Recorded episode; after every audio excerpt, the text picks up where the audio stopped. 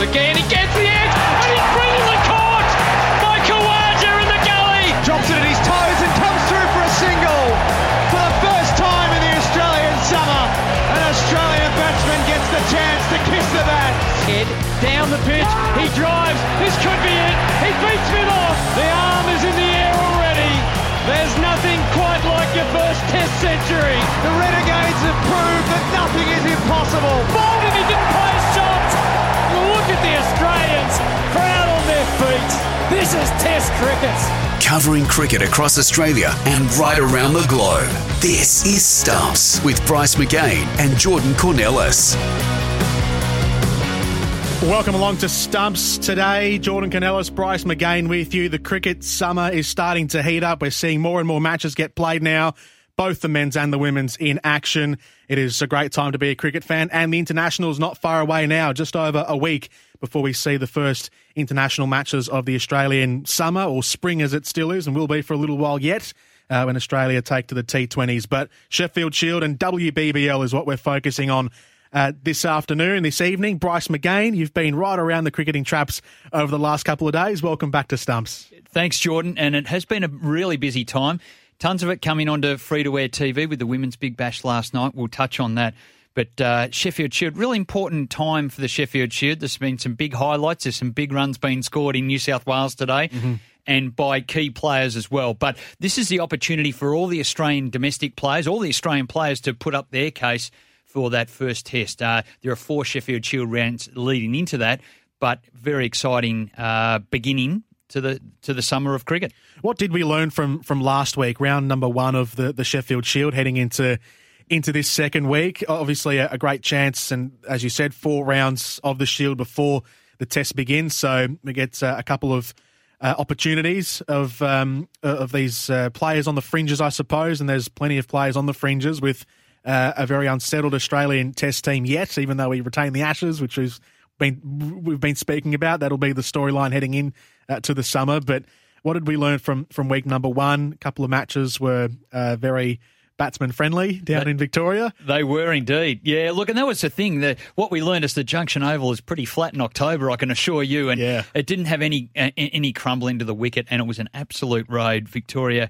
declared at six for six hundred, six sixteen. There's a lot of sixes there. But um, and some and some standout performances there. Uh, one of those, Maddinson with a double ton. And when we saw the wicket on day one, it was really a matter of, well, who's going to knuckle in and really get a double ton? Well, two batsmen did. That was Nick Maddinson, and uh, for South Australia, it was uh, Tom Cooper. He got two hundred seventy-one, his highest score ever, um, which is a fantastic, well, chase, I suppose. There are no first innings points uh, anymore in Sheffield Shield cricket, so it, it It just petered out from really halfway through day three, where South Australia weren't going to be set a target, and uh, they ended up with six for six hundred seventy-one. So just an absolute run feast at the Junction Oval. So shared points there, they but they both get a point. Doesn't help them too much uh, in the overall. Uh, Victoria, a few more bonus points for their batting.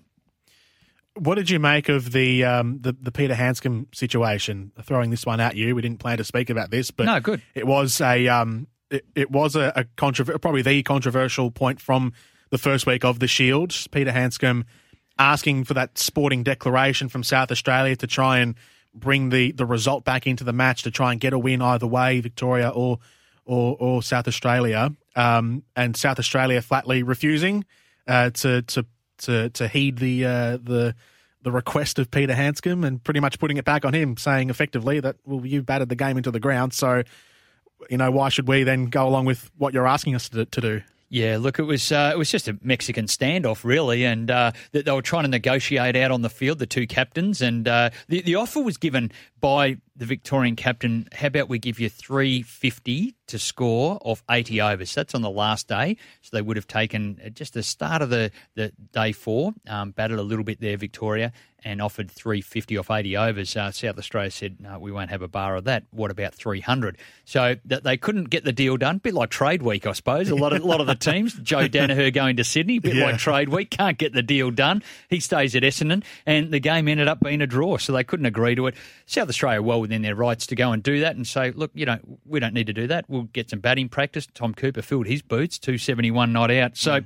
look, I...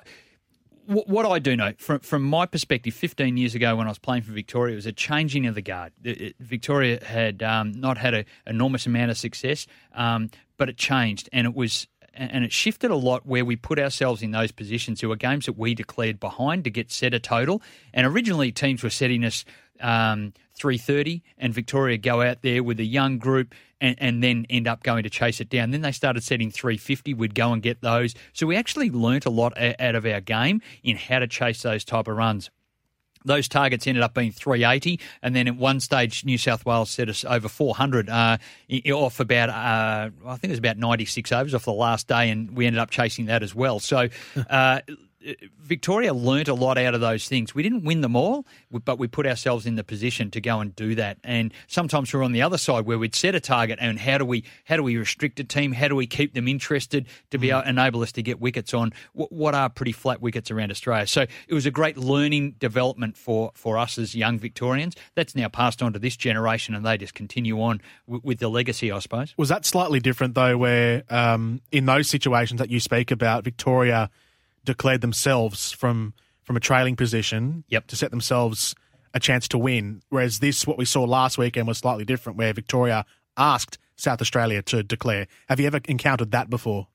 Uh, no, I can't recall that happening, but generally it's a, it's an agreement between the two of the teams going, look, we don't want to peter this out into a draw. And there was one time that it happened for Victoria. We, we actually declared behind, Um, which wasn't that we were requested to, but it was, uh, I think Brad Hodge was captain, and probably one of the few times he captained, and he just walked off the ground, and everyone was going, what's going on here? Well, he's declared behind. We're going to set up a total. I've agreed to this. This is what we're going to do. We ended up winning the game out of that situation. So look, it was, um, it was a bit of a gung-ho approach, I suppose, in some respects, but uh, it helped us learn a lot about the game, learn a lot the balance of those type of things. And when you get comfortable in that type of environment, um, you end up learning a lot about your cricket and you become better players. So South Australia, I guess, missed that opportunity. They were never going to get bowled out in that second innings, so there was no fear of them actually giving up any points. It just might have been a bit of more of an exciting game.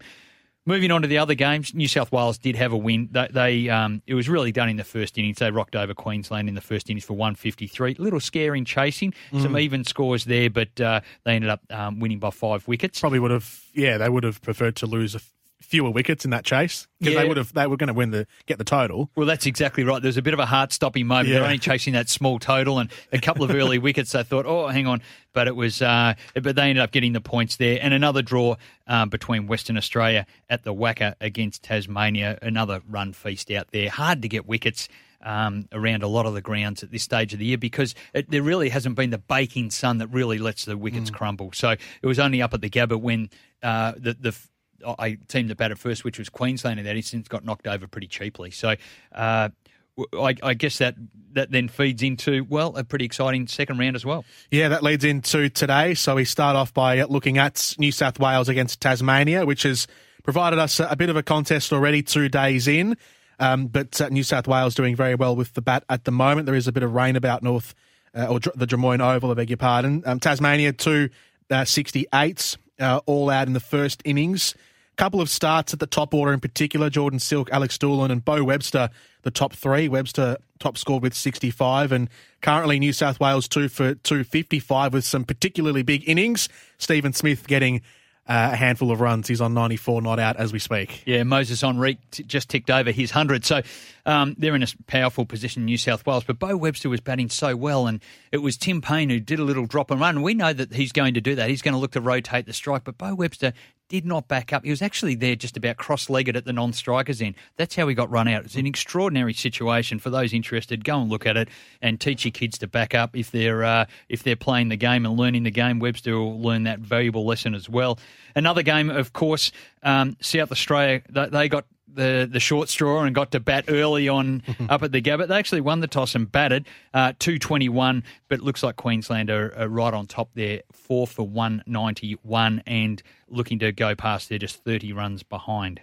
What do you make of the South Australian um, batting lineup this season? It looks, I mean, there's there's a fair handful of experienced talent players who have played for Australia there, but Are there a few little? Are there still a few little holes maybe in the team of, of the Redbacks? Yeah, well, interestingly, they, they they got blown away at the top of the order. Um, yeah. just just with, with Michael Nisa, he got three wickets straight away. He has he got five wickets in that first innings.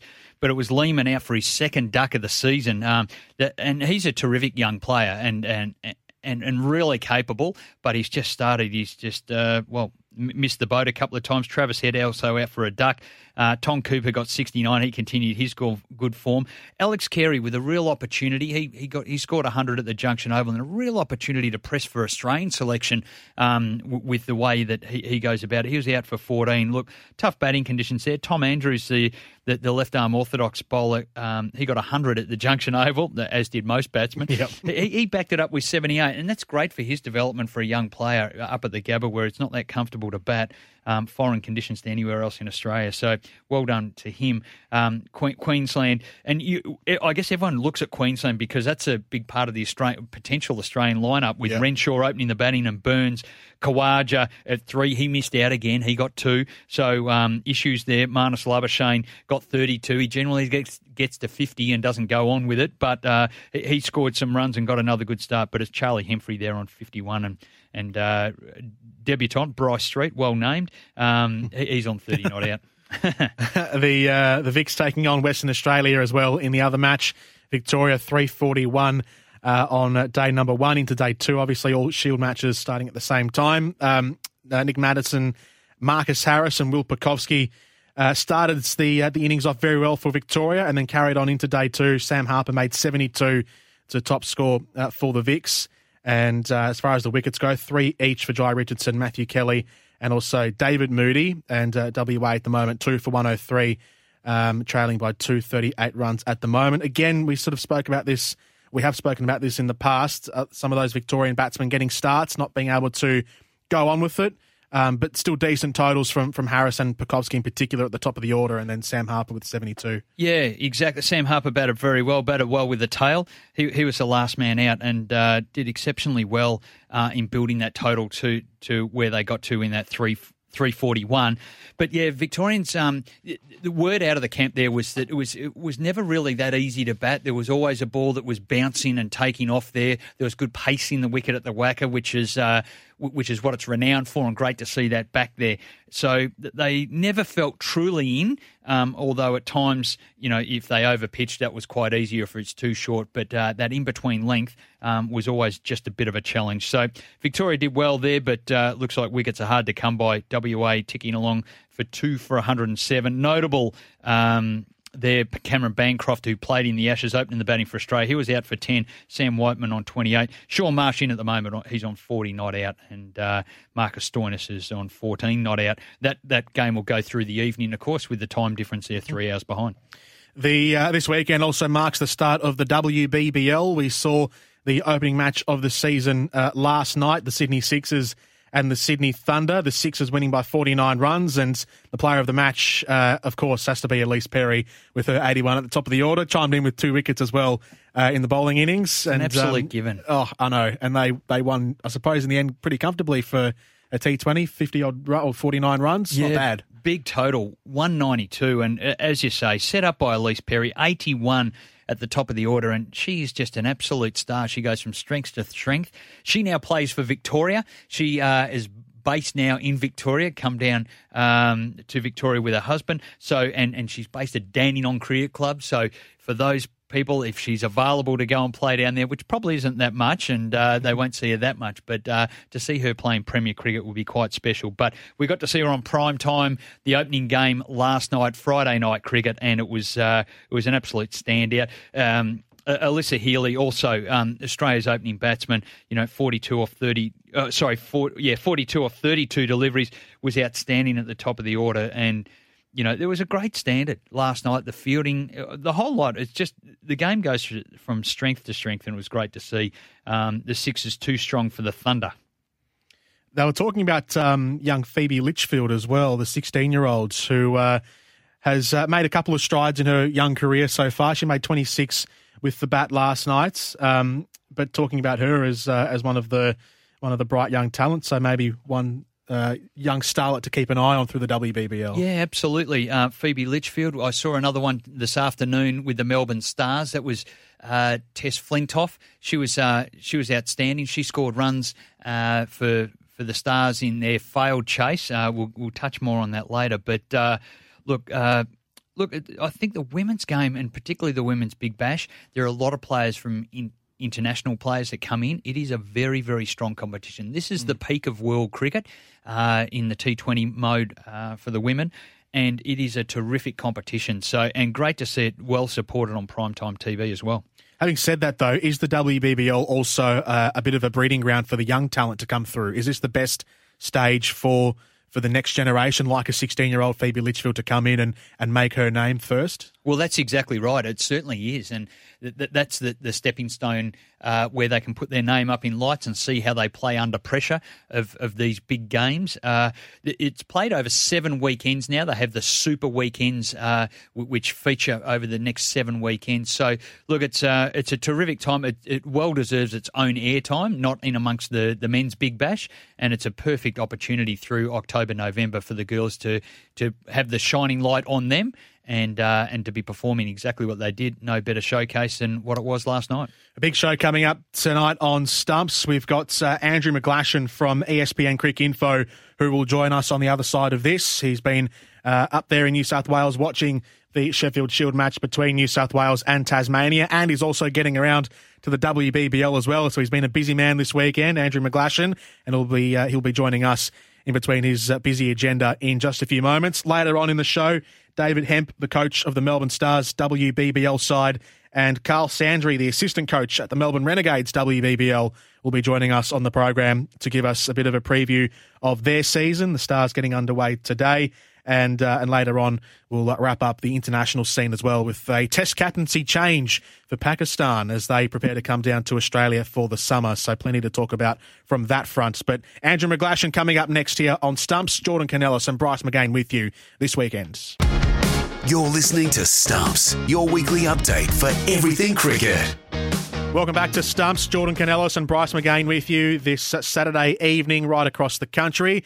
We were doing a bit of a wrap-up of the Sheffield Shield before, and we'll dive in a little deeper now with Andrew McGlashan, who joins us from E S P N Crick Info. He's driving all around New South Wales. He was at the W B B L last night, at the Shield today, and now on his way to more W B B L action later tonight. Andrew, welcome to Stumps. Good to have you on. Nice to be on. Evening, guys. What's, uh, what's the main story to come out from the Sheffield Shield today? Um, the New South Wales team taking on Tasmania. Uh, we were talking a little bit earlier, just briefly, about uh, about what's been happening, but you've been there watching it all happen. What is the main story from up in uh, Des Moines? Yeah, it's uh, New South Wales taking advantage of a pretty flat pitch that uh, Tasmania couldn't really make the most of over their first innings. Um, Steve Smith and uh, Moises Henriques have both scored uh, hundreds. Um, Smith, of course, picked up that surprising duck at the Gabba uh, last week that got everyone talking. Well, he's, he's back in business this week with a... Uh, A hundred that he's barely broken sweat with, really. I mean, he'll bat in far tougher conditions against uh, much more threatening bowling attacks, but he looked in very good order. And it was actually Henriques that brought the aggression to the innings. He went to his hundred uh, with a huge straight six. He's played a really confident, aggressive innings, so he's put um, he's put New South Wales in a great position to to build a big lead. And then they've picked two spinners for this game, so they certainly expect the pitch to take some turn later. And if they get a big lead, uh, Lyon and O'Keefe will be a threat on the final day. Andrew, great to be talking with you. Bryce McGain here. Tassie really rolled over this morning. It was a, a little bit of a disappointing end to their, their innings. It was. I mean, um, they kept going with, uh, New South Wales kept going with the old ball, and uh, Mitchell Starc had it on a string with a hint of reverse. Um, he went to Tim Paine uh, with an excellent um, delivery. But yeah, it was uh, three for two twenty-one yesterday afternoon. Uh, Tasmanian, pretty much ideal batting conditions. The ball started to reverse a little bit, but it wasn't it wasn't massive. It was just that Mitchell Starc's an excellent exponent of that, as, as we all know, and oh, their yeah. middle and low order. Um, wasn't really up to it. There's a few poor shots, especially on the first day, and their top order will regret sort of thirties, forties and fifties on that pitch was uh, were certainly wasted starts, um, and two sixty. Once New South Wales got in, of course, David Warner picked up a low score, but once New South Wales got in, it always felt like two sixty wasn't going to be anywhere near enough. Now, really interested in what Tim Paine and the fields that he set for Stephen Smith, because yeah. he obviously knows him so well. He's had the Ashes series uh, that dreams are made of. Um, what was he setting up? Were they attacking with that leg slip type of scenario or making him score through the offside? Um, I think they've gone through plans A to Z today um, already with their fields. They started off reasonably conventionally. They had a couple of slips in early on while the ball was still hard, but they did reinforce the leg side quite early. Often had a, a catching mid-wicket uh, and a short leg. And then as the ball got softer, Um, and any and there wasn't much early movement. Any movement there was went. They basically went to ring fields. Um, and they had short catching men both sides of the wicket. Uh, they sometimes did have the leg slip, uh, but not always. There isn't a great deal of pace in this uh, in this pitch at Des Moines, so edges or nicks weren't really going to carry. So they were aiming for catches in front of the wicket. Um, and actually, for a long period of time, Steve Smith actually found it quite hard to score. He scored twenty off eighty-seven balls between lunch and tea, um, but he was just biding his time. Really, he knew as the bowlers tired, there'd be more scoring opportunities, and that's what's happened during this long final session. He sort of caught up again, and the scoring rate has been quite healthy. But um, yeah, um, Tasmania went through all, I think, all the plans they could. Their their pace attack, uh, pace-wise, is a bit one-dimensional. I mean, no one's really. I mean, Riley Meredith has a, has a bit of pace, but this pitch negates him a little bit. They couldn't get the ball to reverse like Mitchell Starc did, and their their spin bowling is very much in the part-time variety. So once Henriques and Smith got settled, it was they were waiting for a mistake, and uh, and so far those two haven't made one. And uh, one of the bowlers they used, of course, again is Matthew Wade, uh, uh, much much renowned for his glove work, uh, being an Australian Test keeper, but uh, he got uh, three overs out as well. Yeah, I, I'm, I'm, I'm, I always think it's slightly desperation times when Matthew Wade is called to bowl. I know we all enjoy seeing him bowl. He, he bustles in. He certainly uh, he, he bowls with a keeper's mindset, I think. He's quite aggressive. He likes to have a, a chirp, uh, but he wasn't getting much out of that pitch. So it was a it was a pre-new ball spell for him. Um, yeah, and I don't think it's ever a, a great sign when you've got to turn to uh, Matthew Wade, um, certainly before the second new ball is due. It Absolutely like- not. Uh, look, and w- looking at the lineup, is, is there much wear on the wicket? You did mention that uh, that New South Wales are playing two spinners. That's yeah. Nathan Lyon, uh, uh, just the very best spinner that Australia have, and also Steve O'Keefe, who's who's renowned for really performing well in those sort of spin conditions. Does it look like it's wearing and, and going to take a bit of spin in the next couple of days? Oh, it, it, it's not changed much over the first two days. It is still pretty flat, and, uh, and, and well, we haven't seen much quality spin in the Tasmania innings, so it's hard to tell how much it's really developed today. But the New South Wales players were saying after the first day that it was quite abrasive, which suggests there's perhaps a, a bit of rough to work with um, in, in the footmarks and, and, and the follow-through. So if New South Wales come back to, say, I don't know, half of tomorrow, sixty overs tomorrow, and if the sun comes out and that pitch bakes a bit more, um, then certainly for the last day and a half, I suspect Lyon and O'Keefe will get something from it. And even if it doesn't turn a lot, they will have the benefit of scoreboard pressure. They've got a lead of one fifty, two hundred to bowl against suddenly men round the bat, and any pitch that's looked quite flat can suddenly look a lot harder to bat on. Just um, tell us about the uh, the batting in tandem of, of Stephen Smith and, and Moises Henriques. You spoke about Smith um, just either side of lunch struggling to find a few runs. Well, not struggling, but just going at a, a slower pace. And you look at, uh, well, I'm looking at the scores ticking over at the moment, and, and Moises Henriques seems to be going at a, at a pretty good pace, and Stephen Smith being a little bit more um, relaxed maybe at the crease. Have they just have they batted two different ways um, alongside each other to try and complement?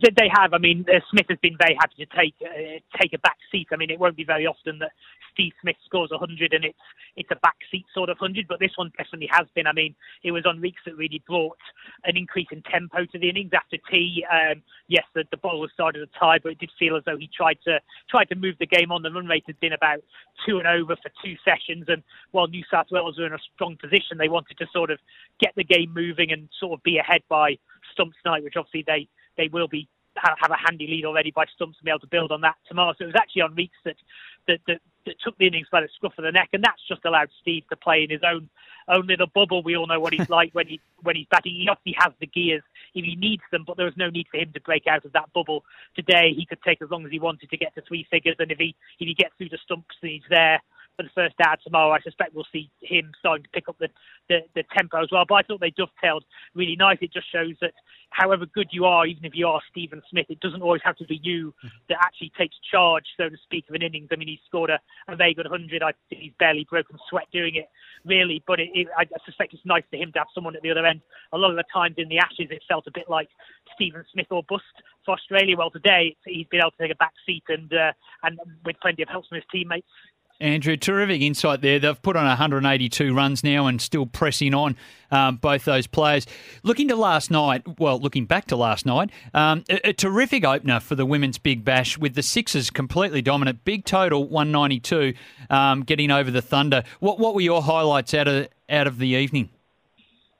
Oh, I mean, you, you, you can't help but admire the way Perry and Healy c- continue to play. I mean, in a sense, it's it's no surprise when they go out and play like they do now, but they are two players in the absolute peak of their careers, and I think everyone just needs to kind of appreciate and understand that, that we're seeing two very special cricketers who are now getting the time in the limelight that they fully deserve, and they set the tone last night with that partnership of uh, of eighty, and you sensed once the Sixers got that foothold in the in the game, they were going to be far too strong for the Thunder, and, and that proved. The Thunder looked um, a, a, a bit weak in certain areas. The fielding wasn't great, but the one thing to stand out for them was the debut innings of uh, Phoebe Litchfield, the uh, sixteen-year-old who um, has got everyone talking about her batting talent. It might only have been twenty-four um, that, that, that she scored yesterday, but there is so much promise in that innings, and that's going to be one of the great, I think, trends to watch in this W B B L is um, is, is these young players. Um, it was kind of nice in a way that the wicket, when she fell, it was to um, it was to Silver Holmes, another sixteen-year-old we've seen. Tess Flintoff, I believe, today has played a very nice innings in she the B B L in, yeah. in, in, in Melbourne. So these these sixteen, seventeen-year-olds, A, they're getting a chance, and B, they're showing they're not overawed by the occasion. Let's not forget, last night there was two thousand people in the um, in the stands. There was perhaps T V ratings that were going around today, over four hundred thousand. Uh, in Australia, there'll be millions watching around the world. And for a teenager to go in and not look ruffled, um, I thought that was outstanding, and it'll be really fascinating to watch how these young players uh, come through during this tournament. Uh, the, uh, the Sydney Sixers tipped to... to be one of the favourites this season. How are they, How is their season shaping up uh, as a preview, I suppose, oh. to compared to the other other teams in the league? Uh, they, they they they look mighty strong. I mean, obviously we mentioned Healy, Healy and Perry up top, followed by Ash Gardner, Erin Burns. Uh, you got Dane van Niekerk to come back in, the South African all-rounder at some point. You got uh, you you you just got talent um, all the way down that. And I mean, I know they came up short, um, just short in the final last year, but it would be a brave person to bet them going all the way again um, this year and, and having a real good push for the title. It's the top order that gives them such strength. I mean, they can just... It was interesting listening to um, Ellyse Healy mic'd up on the coverage last night. She basically has a freedom to go out and just give the innings a flyer, knowing that they have Gardner and Burns to come in um, at three and four. And then they've got some, some talented youngsters um, down the other... Maddie Dark, who unfortunately had that stumble for her first run last night, and we thought she was she was injured for a while, but she got up and uh, composed herself. She's very highly regarded in the Sixers lineup, and they're hoping to get her further up the order during the season. So, I mean, it, I mean it's hard to say who's going to win it after one or two games, but mm. be very surprised if the Sixers aren't right in the mix come the end of the season. Well, the big challenge for them tonight is uh, they're playing against the team they lost the final to. Brisbane Heat uh, knocked them off uh, in a very exciting finish. So th- they've got their work cut out for them this evening too. Yeah, absolutely. I think this will be a good marker to how the early part of the season going is, is, is going. It's always good to see the defending champions of any tournament early. Um, they'll be They'll, they'll be well led, the Brisbane Heat. They've got Bess Mooney, who played that magnificent innings in the final um, here here in Sydney last year to take them to the title. So it'll be interesting to see backing up uh, first two games in two days as well. There'll be the there'll be the highs of last night, and again listening to Healy on on, on the commentary, says there was quite a lot of tension, nervous tension, excitement last night. So they'll be able to get that out of out of their system. But backing up two games in two days, um, that'll be a challenge for them, and, and so they'll want to put in another strong performance tonight. And the Brisbane Heat, they'll want to start their defence with a win, and they play again tomorrow night against the Thunder um, here in Sydney. So they'll want to get. You'd think they want to go back to Brisbane with at least one out of two out of those early games um, under their belt as, as they try to defend their title. So it, it'll be good. It's very much tied to sort of seeing where each other stands at the moment, what what the winter sort of recruits of how they're bedding into the sides, any changes sides have had to make over the winters to their to their plans and batting order. So it's interesting seeing teams for the first time in a in a new cycle of competition. So yeah, we'll see how the defending champions shape shape up. But I I, I fancy the Sixers to uh, to make it two and two tonight. Andrew, just to finish off this uh, Women's Big Bash League season in general, what is coming into it? What is maybe the, the landmark of this uh, of this season that that has, uh, I suppose, elevates it maybe a, above the previous seasons? Is there is there a telltale uh, little story from, from the preseason leading in that you can say, well, this is this is why this W B B L season is, is the one to watch? Well, I, I I think it's twofold in a way. I think the fact it's had such a focused uh, build up, um, being standalone, people have been talking about just the W B B L for the last two or three weeks, you've had the Australian women playing against Sri Lanka in the lead-up, which I think helped everyone get talking about the women's game again. We obviously had the Australian players in action. They've not, now gone back to their clubs. But I come back again to the sort of the depth of young talent on show over the next few weeks. I think that is going to be one of the themes of this W B B L. I mean, yes, we'll see the, the runs and wickets from Perry. We'll know that Ellyse Healy will score runs. Meg Lanning will probably fill her boots as well. The well-known overseas players will will no doubt do well. Sophie Devine, I've noticed, has, has scored has started with a big score today um, in, in in the match.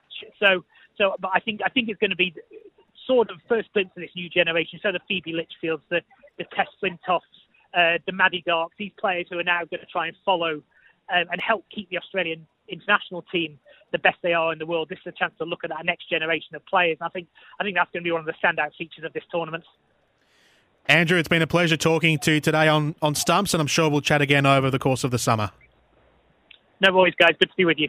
Andrew McGlashan there from E S P N Crick Info joining us here on Stumps with a bit of a roundup of what's been happening up in New South Wales and also the Women's Big Bash. It does make for a very exciting W B B L season, Bryce McGain. It's the, the depth of everything, the variety of the international players, the, the great uh, Australian players who, as you said, have come off a great series, uh, one-day international series against Sri Lanka and the West Indies prior to that, and then the depth of the youth as well. It's just um, you've, you've got a bit of everything in there. No doubt at all, and it's uh, the quality that's been showcased Uh, as we saw last night, and a couple of terrific games uh, that we'll catch up with uh, a couple of the coaches after the break. Absolutely. David Hemp from the Melbourne Stars and Carl Sandry, the assistant at the Melbourne Renegades, on the way next here on Stumps. Jordan Kounelis and Bryce McGain with you tonight around the country. You're listening to Stumps, your weekly update for everything cricket. Stumps here around the nation. Jordan Kounelis and Bryce McGain with you as we chat Sheffield Shield, we chat W B B L, and we spoke to Andrew McGlashan before, who gave us a bit of an update on what's happening up in New South Wales. Now time to talk about what's happening down in Victoria. There have been two W B B L matches involving the Stars and the Renegades on this evening. Bryce McGain is alongside me. Bryce, you saw the Melbourne Stars and the Hobart Hurricanes earlier today, and that's where we'll start with David Hemp, their head coach. Hello, David. How are you? Hey, Jordan. All good, thank you. Uh, how did you find uh, tonight's performance uh, against the Hobart Hurricanes? Not the result you were hoping for, but what did you take out of the match tonight? Oh, yeah, obviously, uh, loss is a loss, so um, uh, which which you're never happy with. I mean, there's certainly some positive positives to take from Uh, from today with both bat and ball, uh, but doesn't get away from the fact we've, we've got to be better in certain areas if uh, if we're to uh, certainly get the, the results that we want. Yeah, Hempy, uh, the Hobart batted first. Uh, you won the toss and actually put them in. They ended up with five for one sixty-four. Um, yeah. What was your thinking about batting second? I think, look, you know, you know the surface is good at the Junction Oval. It's, you know, if you get, it, is, it can be hard to defend. Um, so, I mean, for us, That, that, that was that, that was our sort of plan. Yep. Um, we wanted to sort of put them under pressure to set a target. We thought one around that one forty, one forty-five was a was sort of a pass score. Uh, we were on track for that. They just finished exceptionally well. They probably finished with, with twenty too many, uh, which as it turns out was, was a difference in the game. But you know, they're one of their players at the back end got forty-six off eighteen balls, as you would have seen. So that was yeah. the, I guess, the defining moment for them.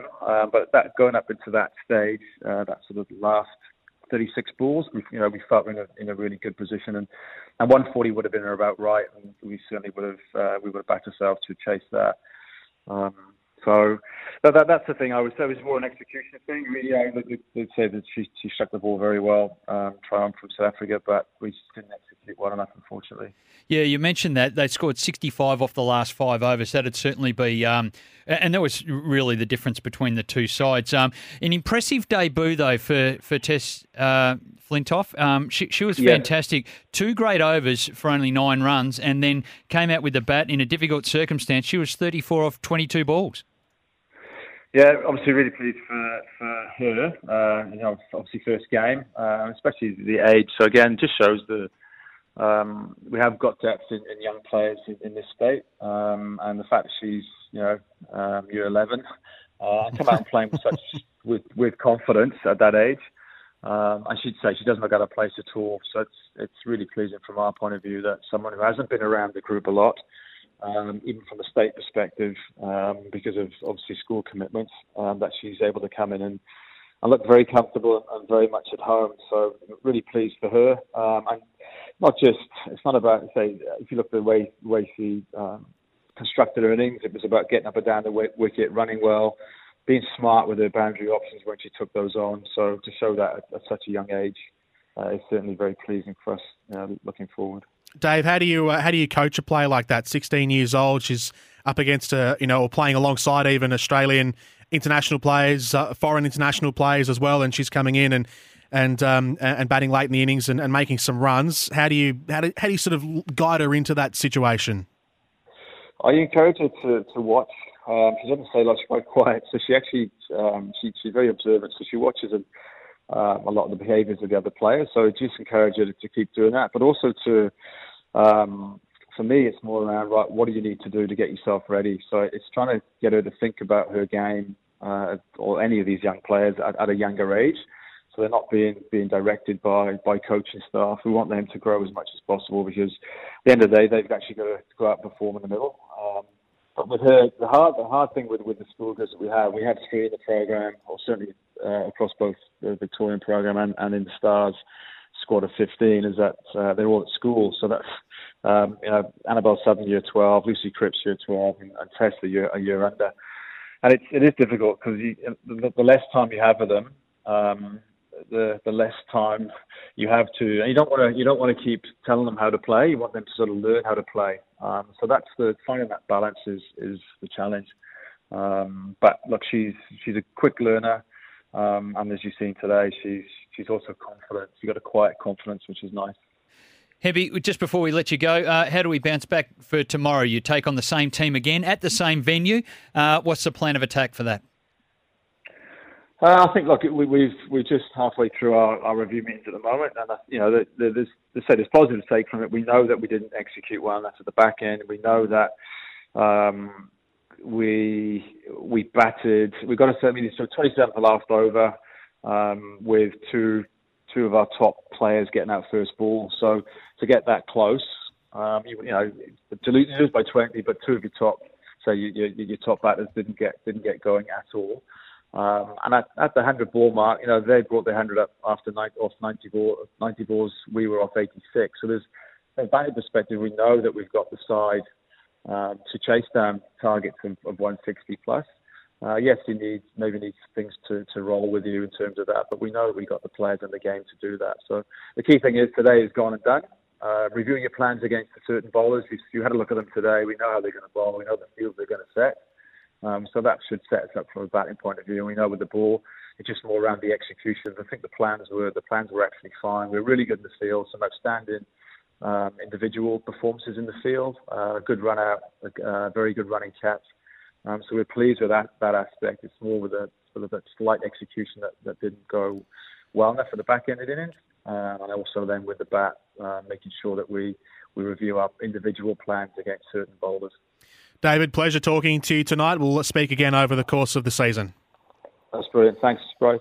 That's good. David Hemp there from Melbourne Stars, the coach of the Women's Big Bash League team. We cross now from the Stars to the Renegades, and Carl Sandry, the assistant coach at the Renegades, has joined us here on Stumps. Um, Carl, not the result you were uh, hoping for uh, earlier today.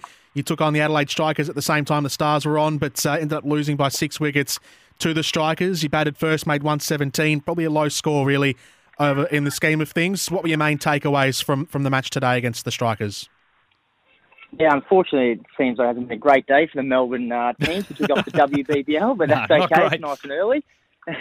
Not good, but no, look, they they had a great power play with the ball, and they just strangled us. So we just couldn't. We had one boundary in the power play, and as you would know in T twenty-three, that just sort of set us back a little bit. And from there, we were we were chasing our tails really the whole game. And Jess Duffin did well, and Josie Dooley to get us back in it. Uh, Jess Duffin played very well through the middle of the innings, but as I said, their bowlers were very professional and very clinical and just didn't give us a chance, really, to get back in the contest. And some genuine household names at the top of their bowling, uh, Schutt and Divine. Um, very, very talented players at the very highest level. Yeah, well, you look at Schutt, Divine, Stefani Taylor, Sarah Coit and Amanda Wellington. That's you know, that's a high-quality bowling attack. And as I said, they, they stuck to their guns and, and their plans paid off today. And as I said, they, from the good start, they consolidated through the middle, and we tried. We did well. We had a little bit going on there in the middle, but we just couldn't uh, couldn't finish it off there. Some good talent at the, the top. Bat, so. Sorry, Carl. Some good talent at the top of uh, your order, though, as well. You look at Danny White and Tammy Beaumont, both English international players. Didn't quite make the runs today, just the one and the two runs respectively. But what's it been like to work with them so far through pre-season? And I think we're all expecting big things from them throughout the rest of the season. Yeah, absolutely. With Molyneux White and Tammy Beaumont are now top three. That's a very experienced and youthful top three with plenty of, you know, runs in them. And as I said, it wasn't their day today. But as is the case with T twenty, I'm looking forward to when they get away. Um, we're expecting exciting things. And they've been great to work with. They always trying to improve themselves and get more out of themselves. So, as I said, as you know, sometimes you, you have your days, and they didn't have their day today, and it all happened on the one day. But hopefully tomorrow, the new day brings with it some runs for them, boundaries and, and runs. Absolutely. Good luck to tomorrow as well against the Strikers once again. Thanks very much. Carl Sandry there, the assistant coach at uh, the Melbourne Renegades women's Big Bash team. This is Stumps, Jordan Kounelis and Bryce McGain with you. We'll come back and wrap things up from the international scene after this around the country. You're listening to Stumps, your weekly update for everything cricket. Stumps here, Jordan Kounelis, Bryce McGain with you as we wrap things up.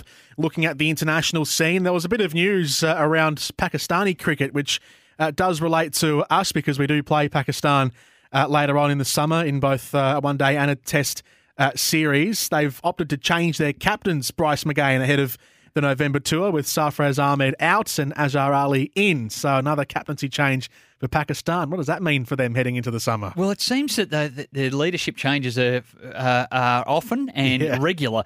Uh Look, I, I'm not sure whether it'll change the way they're going to go about the game. One of their players, Barber, is absolutely outstanding and mm. is absolutely world-class. He's up there with Kohli and Smith, so um, b- be warned uh, for those who are listening in uh, that they do have some talent in their team, and they've also got some really good bowling talent as well. So obviously they're looking for a fresh approach as they come to Australia um, from the leadership perspective. Yeah, they are. I reckon they're underrated, some of those oh. some of those players. I mean, they are fantastic players. You see them. Remember they last year, about three years ago? We saw them and they, were, they weren't bad. No. They were, they have some good talent in that side, some good young players as well, and they just go a bit unnoticed on the world scene. They do, and it may be a little uncomfortable. They have been in the past in playing on faster wickets, but th- they've adapted exactly like the Indians have. They've just worked really hard. This is the next generation. Mm. They're not going to be bounced out. Don't worry about that. And they're used to facing fast bowling. They've got a plethora of fast bowlers um, that they face all the time in their domestic competitions, but also in the nets every time they're training. So, uh, look, it's going to be really, really competitive. One of the other games that is going on, of course, India are taking on South Africa. Yep. Um, of course, India in India um, won the toss once again. They have an unbelievable record. So um, they, they won the toss and they, they probably will elect to de- declare their innings sometime tomorrow at about five hundred fifty. They've lost three wickets at the moment, but uh, look, they're, they're incredibly strong in on home surfaces. So um, they're tracking pretty well. Beautifully done, Bryce. We'll chat again next week on Stumps. Looking forward to it. That's it for today. We'll see you again next week.